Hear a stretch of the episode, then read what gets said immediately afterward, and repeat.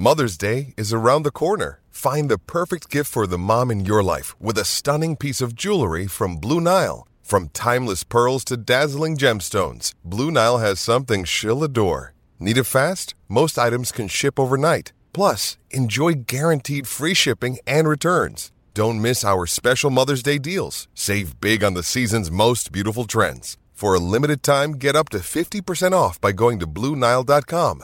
That's BlueNile.com. Another day is here, and you're ready for it. What to wear? Check. Breakfast, lunch, and dinner? Check. Planning for what's next and how to save for it? That's where Bank of America can help. For your financial to dos, Bank of America has experts ready to help get you closer to your goals. Get started at one of our local financial centers or 24-7 in our mobile banking app. Find a location near you at bankofamerica.com slash talk to us.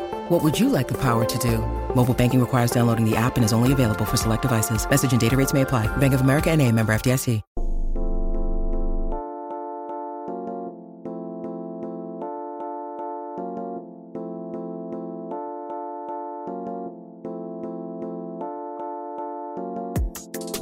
Ladies and gentlemen, welcome to this week's edition of the We Are podcast on the DK Pittsburgh Sports Podcast Network.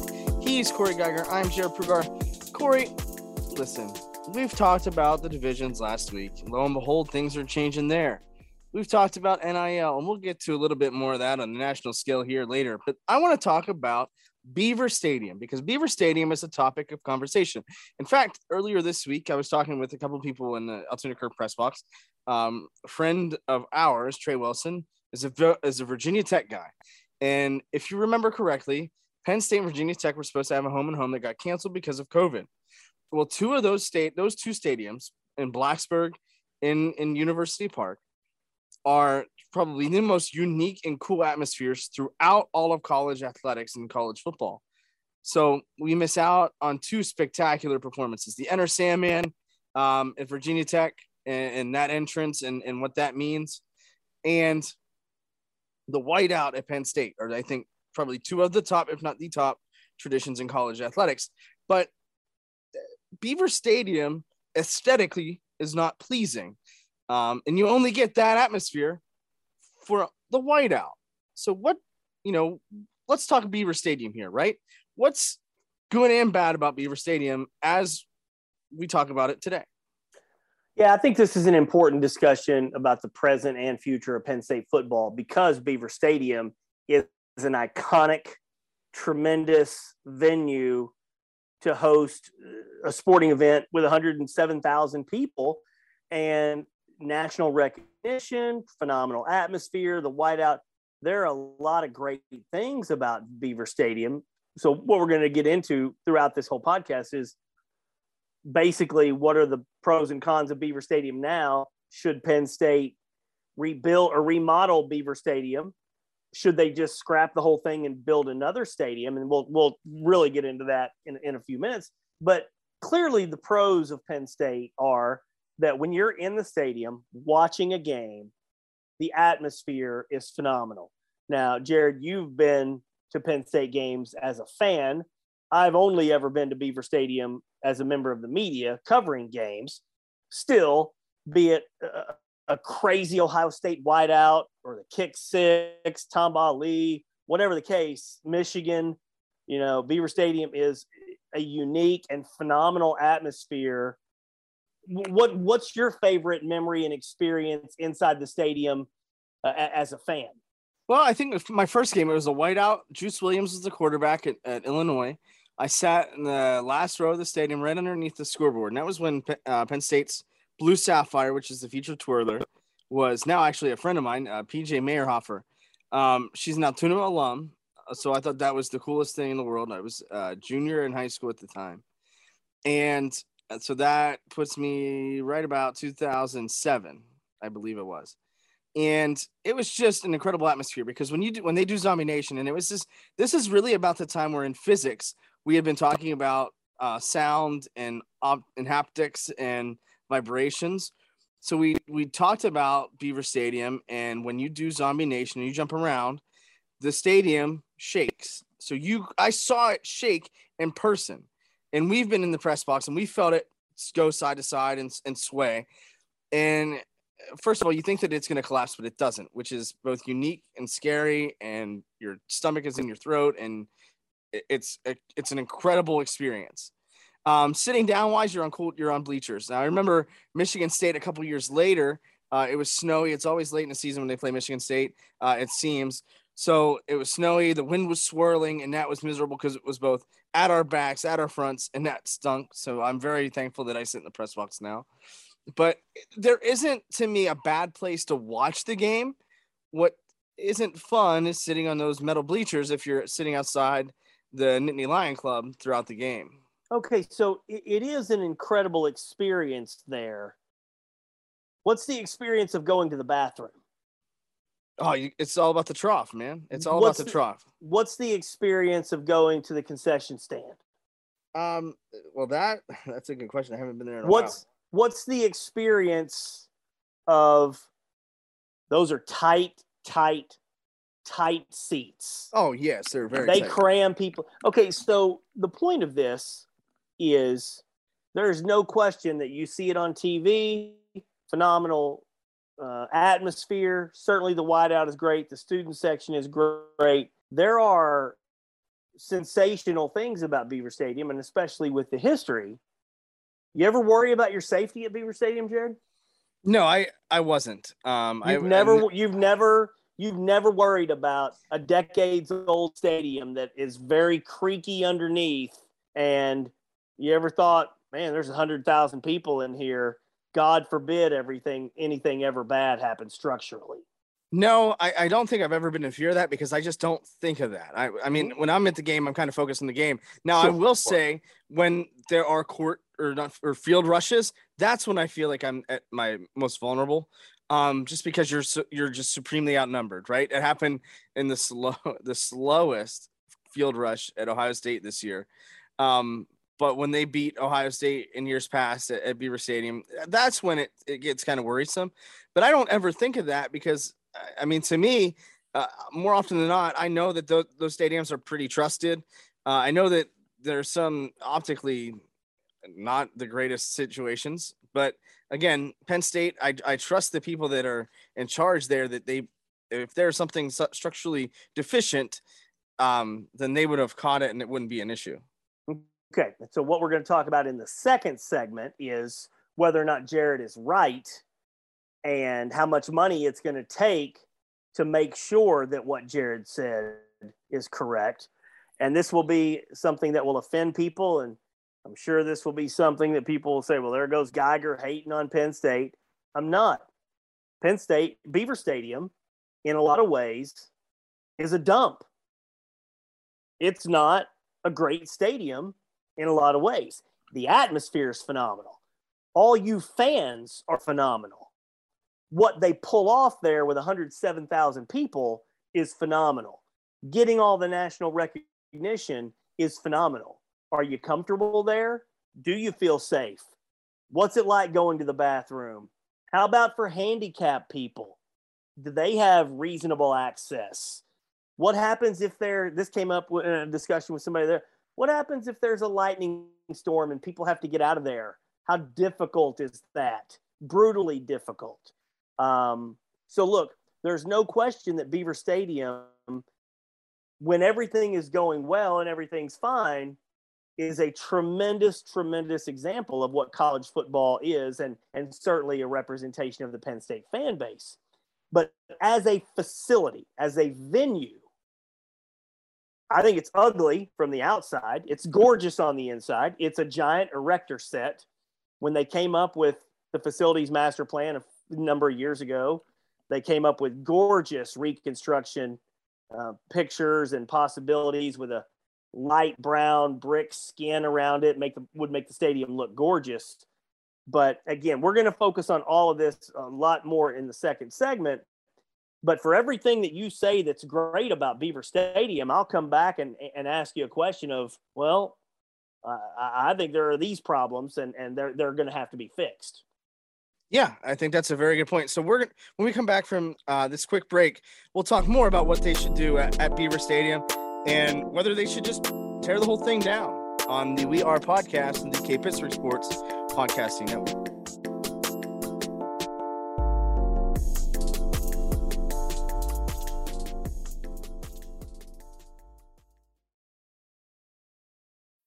When you need mealtime inspiration, it's worth shopping Kroger, where you'll find over 30,000 mouthwatering choices that excite your inner foodie. And no matter what tasty choice you make, you'll enjoy our everyday low prices, plus extra ways to save, like digital coupons worth over $600 each week. You can also save up to $1 off per gallon at the pump with fuel points. More savings and more inspiring flavors make shopping Kroger worth it every time. Kroger, fresh for everyone. Fuel restrictions apply.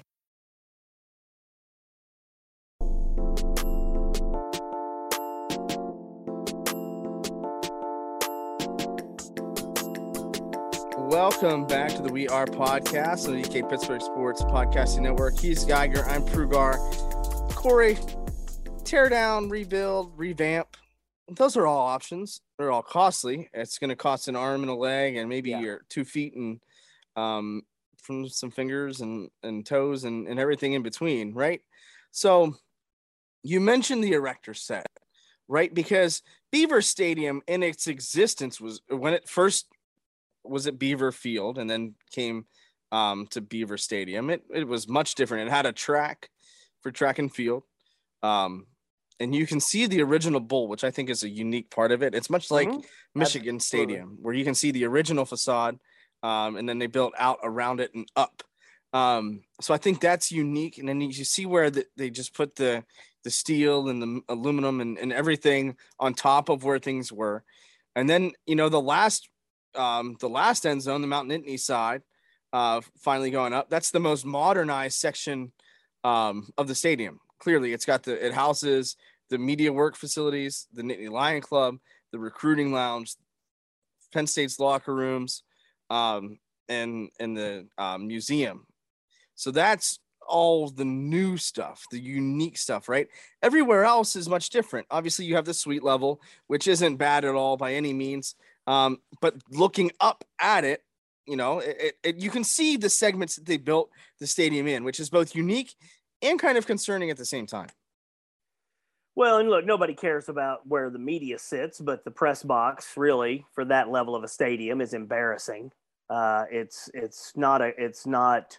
Uh, I don't necessarily always feel particularly safe in there, and they've done work there as well. So what we're going to get to here is the cost. There's no easy answer here. Okay, uh, I have heard people speculate this number. The number seems reasonable to me that if they were are going to renovate Beaver Stadium with everything that it would take to modernize the facility from a structural standpoint, safety standpoint, the bleacher stuff, um, accommodate fans better, accommodate handicap people better.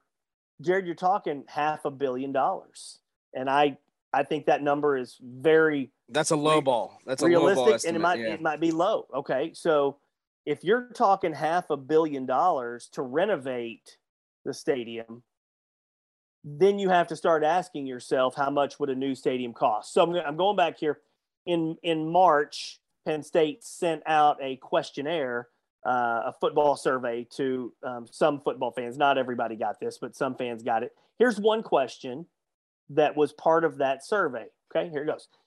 If the cost of a renovation to Beaver Stadium is similar to the cost of a new stadium, and the new stadium offered an improved overall experience as well as a longer life than a renovation, would you support the development of a new stadium? My God, that's a terrible survey question that you're just going to send out to people. It's way overworded yes. uh, from a PR standpoint. But basically, they're saying if the costs were similar, would you be okay if we built a new stadium and did away with our iconic stadium? And that's really where we are here, Jared, because again, say it's 500 million to renovate a 100,000 seat stadium today, the cost of equipment, I mean, you'd think you could get it for a billion, but could you? I mean, I, I don't, I don't know if that number's even feasible. It might be a billion and a half. And so I don't, I don't know what the line of demarcation would be, Jared, about if the renovation is 674 million versus the new stadium is 1.3 bill. I mean, there will come a point where the renovation number is so high that really, hey, Jared, if you have a car and your car is worth $8,000 and you got to spend six thousand dollars to fix something, mm-hmm. you're not going to do it. You're going to go get a new car. Yeah, and that's and that's a tough spot to be in because yeah, clearly it needs renovations um, from the from the surface level, right? The field level's fine, whatever, but the stadium itself, um, the infrastructure is for the most part okay. But uh, yeah, I mean, you got to figure out what you're going to do financially because listen, they're not out of the woods financially yet from the pandemic, and Penn State is struggling. It's not, um, it's not one of those situations where it's like, oh well, shit, um, you know, they have this influx of money. They still have to pay for the last renovations and and other facility upgrades throughout campus. Um, but it's just one of those situations where, what do you, what's your priority here? Because if you mm-hmm. look at it, if I'm building, if I'm gonna build a new Beaver Stadium, right? My goal is I'm trying to re, and that's the tough thing too. You have to recreate what makes the old Beaver Stadium special, or completely get away from it, which is what you've what your brand is. Beaver mm-hmm. Stadium is Penn State's brand. Mm-hmm. The whiteout, the atmosphere, the uh, Zombie Nation, Sweet the Caroline, size, the, the size. size, right? That's a that's a lofty, lofty project. So are you better off renovating and patching things together and and fix and piecemealing things, or is it just one of those situations where you just there's plenty of space. By no means, I I, I don't think that be that Penn State is out of space up there because it's all farmland, it's all grass area. They have places they okay, can build but, a new Beaver Stadium. But, but let me say but, this though, okay? It's got to be on campus. Oh yes. Because for what you just said, a huge part of what makes Beaver Stadium great is it's there on campus. So you can't, I don't think you can build it across, you know, a, a mile down the road if it go if it's going past the, uh, you know, mm-hmm. the, uh, you know, the the highway and everything like that, you, because then you'd create problems of getting students there. You know, you you create uh, some some parking problems, some uh, automobile types of problems, those kinds of things. You got all the fans that do the RVs, and that's a big part. So that that is interesting because I think a huge part of everything that you just said is the location, location, location, location. If they could find a spot, and I, have heard some theories about maybe they move a certain athletic field near, nearby or what have you, do some other things. Maybe they could do that. But paramount is it's got to stay it's got to stay really close to the current location. Right. We we see all the horror stories from schools that aren't on campus, and Penn State's not an overly difficult campus to travel, though a lot of kids don't have their cars. And, you know, eh, if I'm moving a field, it's probably the soccer fields and some of those paved parking lots where they could just build it right next door. But again, what's difficult for me, and, and my opinion is, and I know that we're probably not getting to this point yet, but I would renovate. I wouldn't rebuild. And the reason why is because to it's your brand. It, it's as much as it would be, it's not going to ever have the same lore if you were to rebuild. You can make new memories, sure, but you can't you can't take away the atmospheres, the experiences. Um, the base of the stadium, the, the ground level needs updated. Now, if you remember one of the games where we had to walk down the tight the catwalk from the press box to the to the ground floor because it was uh, the elevators were broken, that was an experience that stadium might not look like it's high up off the ground, but for somebody that's scared of heights, it's super high. Um, so my recommendation obviously is is renovating the press box, renovating the the stuff that needs done. And and right now the facilities plan is that that is the case. But my thing is you, I can't take away that that experience because if I try to do something new, you're never going to replicate it. It's not going to be the same. And that's uh, that's the 500 million dollar question what do you do? My opinion is to renovate because really it's just never going to be the same if you don't. My suggestion is to tear it down and rebuild because it is going to cost you an arm and a leg to keep ban- putting band aids and patches on problems instead of just ripping off the band aid and starting over. Now, I I can understand where you, who grew up as a Penn State fan, and maybe anybody who's listening that grew up as a Penn State fan, you want to cherish that You want to cherish those those memories. Um, first and foremost, no matter what they do, they've still got to have 102, 105,000 people. That is, that's the biggest thing. They need those mm-hmm. seats because they need the money. But here's the thing, Jared this is not a singular, isolated discussion. This is a discussion about Penn State's place in the world of college football. And there are a lot of issues with Penn State financially in trying to keep up in the arms race with everybody else. So let's say you do what you, and look, I do think what's going to happen is what you're talking about they're going to keep putting band-aids and they're going to spend 100 million here and 125 there and 80 million here 60 million there and they're going to kick the can down the road instead of just instead of biting the bullet and spending 1.2 billion they're going to kick the can down the road as long as they possibly can and milk this out for decade after decade instead of just biting the bullet but what that's going to do is over time they're going to spend way more money if you follow what I'm saying, right, than if they just fix the problem. It's it's the whole thing of look, I will fully admit this.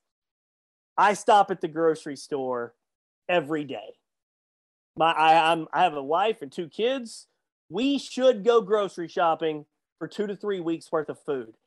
Every economist in the world will tell you you will save a tremendous amount of money by planning ahead going out and getting your one gigantic order at the grocery store as opposed to going and spending $12 a day for this meal 14 the next day we go day by day. It's the worst way you can do it.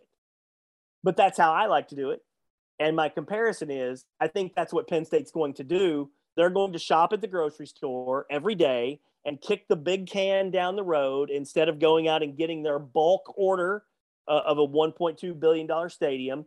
They're going to end up spending way more money over the course of a 30 40 50 year period. And and and quite frankly i i think the number hell they could end up spending 30 40 50 percent more money if they just nickel if they just keep patching band-aids right and i mean there's only so much you can do uh, but but there aren't very many college stadiums being built um no, it's different in professional football and, and all that fun stuff, but I, there isn't a right or wrong answer. Um, because listen, as much as I would love to have five hundred million dollars in the bank or whatever, that would be great, and I really probably wouldn't be on this podcast if that was the case. But there's just you're kind of stuck between a rock and a hard place. Yeah. Because yeah, piecing it together is going to be the cheaper option in the short term, but over the long term, are those options that you do that you patch up are they going to be sustainable for years to come and and who's to say there's not going to be issues with a new stadium mm-hmm. penn state's not in the greatest of climates in the winter um you know it's wet it's it, it's snowy it's cold it's well Jared, that's another component is winterizing beaver stadium from everything i've ever heard is a massive ordeal and very costly do you remember when the pipes froze for the Michigan State game on Thanksgiving yep. Uh, yep. week, the one one year, that was entertaining. But yeah, I mean, it, and that's every stadium. It, it seems. I mean, and Be- even Beaver Stadium is not young; it's old. Um, and it's just one of those situations where, hey, what's going to be the best option moving forward for for Penn State? And you know, the arms race. Which what what's going to generate more revenue for them? A brand new stadium, or or an old stadium based on tradition that people love going to, right? Happy Valley, it, it turns into what the third largest city in the state um, on Saturdays during the fall. So that's you know that's a situation too because what's going to create the most revenue streams coming in in year five, in year ten, right. in year fifteen, it's renovating Beaver Stadium. Right. In year in year fifty, it's rebuilding Beaver Stadium. That that's what we're talking about here. Are we going to fix the problem right now? And look, homeowners across this country face this exact same situation. If you own a house and something bad happens to your house and you you have to start playing with the numbers, playing with the math, how much do I spend on this roof and this furnace and this, you know, water heater? It's not a hot water heater by the way. That's one of my pet peeves it, it's not a hot water heater because the water's already hot if you're heating it. So it's a water heater. Just just throw that out there as a pet peeve. But the point is, if you're a homeowner, you face these situations. You face these these discussions just like if you own a car. How how do I get by and spend as little money maybe as I can now versus the long haul? And that I, I do honestly believe that over the long haul, they would they would save probably a really significant i mean hundreds of millions if they would build it but it would it would be a pain in the ass for the short term. And in life most people don't like to have to deal with the pain in the ass for the short term. And let's be real nobody likes change right? Change mm-hmm. is not fun um, but again the good news is corey we get to sit here and debate about it while we don't have to make that decision and that and, is... and, yeah and Sandy Barbour is retiring. You got a new AD and Patrick Kraft. He's going to be part of making that decision. And that's where I think, think, think things get really, really intriguing, Jared, because Sandy oversaw the fundraising and the facilities master plan for the last five years.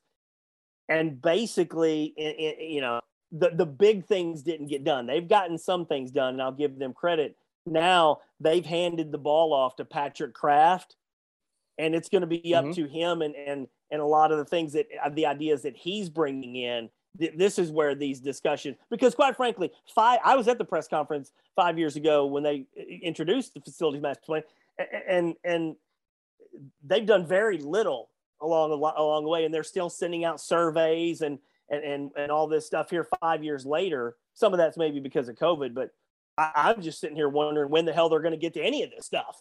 Yeah, and I think that's the other thing too. You mentioned COVID. I mentioned it before too.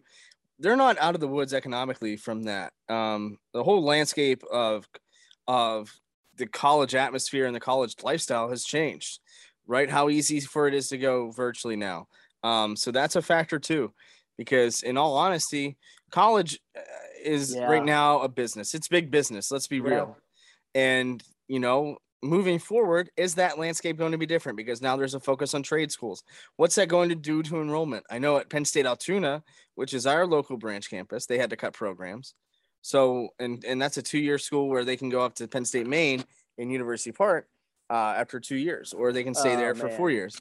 So it's just going to be interesting to see how this kind of works itself out because we are years away from this settling uh, settling itself out here um, as far as the college atmosphere and college experience goes.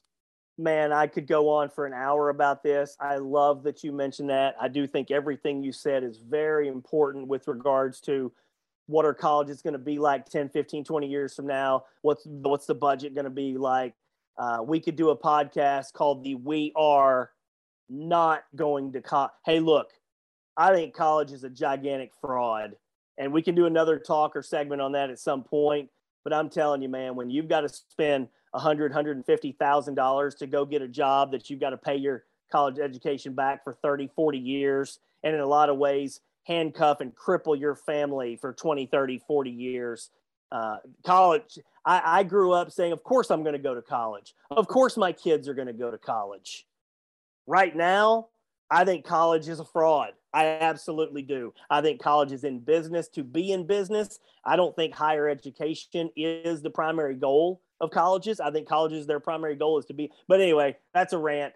We can maybe get into that some other time. But I, but I'm glad you brought it up because it is important if Penn State is trying to figure out what its budget's going to be like in 30 to 50 years. Well, how much of that will depend on if, if kids if enrollment starts to drop in, in a lot of cases. Well on the same token what's college football going to be like in 5 10 15 years? What's going to be the most sustainable moving forward? And that's uh, that's an option that's what penn state has to figure out. And it's not an easy uh, it's not an easy fix it's not an overnight fix. But again we don't have to do it and you know what while we're on the of big money let's talk about that here in the third segment when we come back from the we are podcast on the Pittsburgh or DK Pittsburgh Sports Podcasting Network.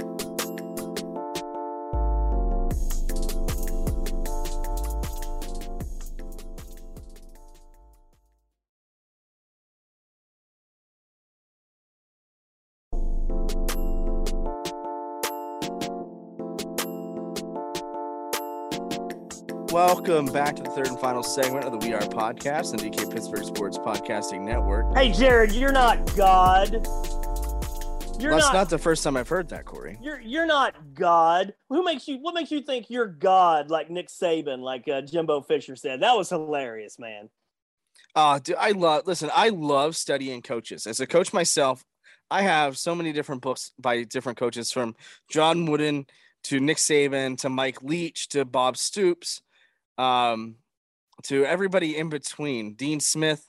Um, I first of all, I love Mike Leach. I, I, I would kill to cover for my cover Mike Leach, coach with him, whatever, because I don't think we'd ever talk about football, and I think that's the coolest thing. But man, this little turf war is what's so great about this shit show that is college football right now, because it is nuts. It is the wild wild west from the transfer portal to NIL. People are buying their players. It is insanity and I'm here for it because it gives us something to talk about in the middle of the season. You know what I'm not here for is coach speak and coaches just giving their standard answers and avoiding anything. Uh, you mentioned Mike Leach. He, he's a quote machine. Here's the quote from Jimbo Fisher about Nick Saban. Some people think they're God. Go dig into how God did his deal you may find out a lot of things you don't want to know. We build him up to be the czar of football. Go dig into his past or anybody that's ever coached with him. You can find out anything you want to find out, what he does and how he does it. It's despicable. I love it. That's great because uh, I, I think we have some honesty there. Now, look, I do think Nick Saban is the greatest college football coach of all time, and what he's pulled off in this era is amazing. Uh, and you know, Jimbo Fisher used to be an assistant coach uh, uh of his. And do I also think that that Texas A&M bought these some of these recruits? One hundred percent. Absolutely, 100%. absolutely. So I, I think Jimbo. Why wouldn't they? Right? Why Fisher's, wouldn't they? Right. I think he's full of a lot of crap too. So what you have here is, I'll I'll borrow your phrase from earlier. You got a giant shit show, man. What you have is Nick Saban, who's been on top for a long time, and now the playing field is getting a little bit more level than he's comfortable with. And Dabo Swinney's done this too. So what do they start doing? They start crying and whining. They don't want to see change. Who doesn't want to see change, Jared? The people who are the most successful don't want to see change. Right. Because, because they've mastered what they've done. Correct. It threatens their ability to continue to be successful. So do I believe what Nick Saban said about Texas A&M? Yeah. But do I also believe that Jim, what Jimbo Fisher said about Nick Saban, that he's probably a pretty slimy dude in his own right? Absolutely. I believe that. Oh my God, yeah, you have to be. Uh, in in all honesty, I mean, you're you're you are trying to get the best athletes to come to your school to play for you, so that you can make them millions of dollars while you sit there and make millions of dollars yourself. It's a dog eat dog world out there, right? It's a, it, I mentioned the wild wild west because I was talking about this um, earlier this week, and it's insane because there are no regulations. It's a free for all, and I really wish I was athletic enough to get this kind of money but again, here we are. So I have to keep doing this podcast. But it's eh, it's not going to fix itself. I know we talked about this on your on your radio show on Sports Central, uh, and it, it's tough because you have to do what's best for your program. That and and that could also turn you off on some guys too, um, because now with all the money at stake, why? How many of these guys are just going to sit there play a year, sit out, and then go co- train and, and go to the combine because they already got their money, right? It's just, again, we talk about things not settling down.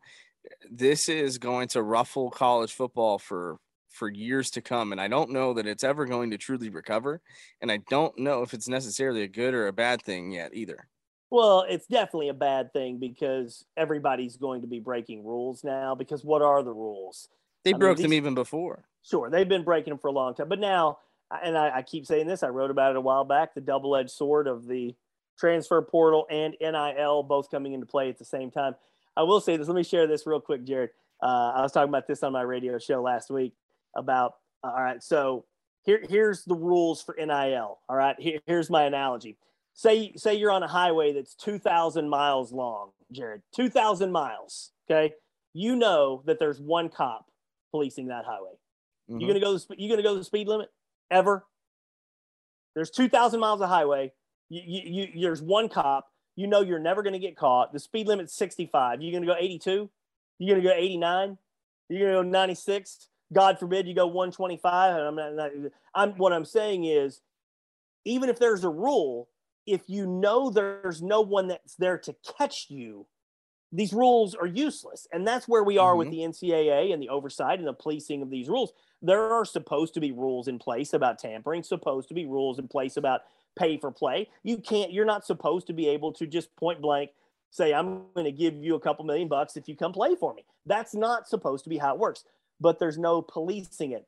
And I'll go a step further. I was having this discussion with our buddy Chris Carter, uh, formerly here uh, uh of DK Pittsburgh Sports. Uh, we, we were just talking about this on my radio show, and he expanded on my analogy, Jared. He said, Not only are you on that 2,000 mile highway and there's only one cop, that cop doesn't even have a radar detector. Nor does the cop care, probably. well, that, that's a good point. But he doesn't have a radar. So yeah. even if he pulls you over and says, You were going 103, you can say, Where's your proof? You, you don't have any proof. And the cop wouldn't. that was that was Chris Carter's uh, addition to my but that's the whole point about all these rules with NIL and money and everything involved now is whatever rules there are there's no one there to police them there's no way to prove it and so hey, I'm just throwing my hands up and saying this chaos. I just don't know how we're going to get that get out of it. Yeah, I, and I don't see an end in sight because it's gotten too big, too fast. Just like we talked about last week on the podcast, there's no end in sight, and it is a runaway freight train. And buckle up because it's going to be a wild, wild ride. And yeah, all this this happened with Saban and Jimbo Fisher on the same week that Jordan Addison finally announces he's transferring from Pitt to USC. So there you go. There's the poster boy. There he is the he will be the poster boy for how NIL really really went awry very quickly. Right. And hey, when you have those resources, hey, if you can afford a hundred thousand dollar truck and it's not going to put a dent in your bank account to afford a hundred dollar truck or hundred thousand dollar truck, you're going to do it. And if you can afford that $3.2 million house and you can afford it and it's not going to financially restrict you, you're going to do it. And if you can go out and get the Biletnikoff Award winner, you're going to do it just like you would do it in the NFL and go out and get that high prize free agent. And hey, buckle up. It's going to be a wild one. And you know what, Jared? If there are Penn State fans listening to this, because this is the We Are podcast, and they're saying, ah, bleep on Pitt, as a lot of Penn State fans like to say, wait till it happens to Penn State. Uh, you you can you can rip Pitt or Jordan Addison or anybody else, and you can make fun of them. Wait till it happens to Penn State because it will. It, it, it absolutely will. There there will be a Penn State player or recruit or what have you that gets more money from somewhere else, and he will leave, and then Penn State fans will see w- what it's all about. It, it it's going to happen to most major programs. It may not happen to A&M or Alabama or these schools that can afford the, the most money. But as we're talking about all this money Penn State needs for renovations to the stadium and everything, Penn State needs a lot of money for a lot of things, including keeping up in the arms race with NIL. Mm-hmm.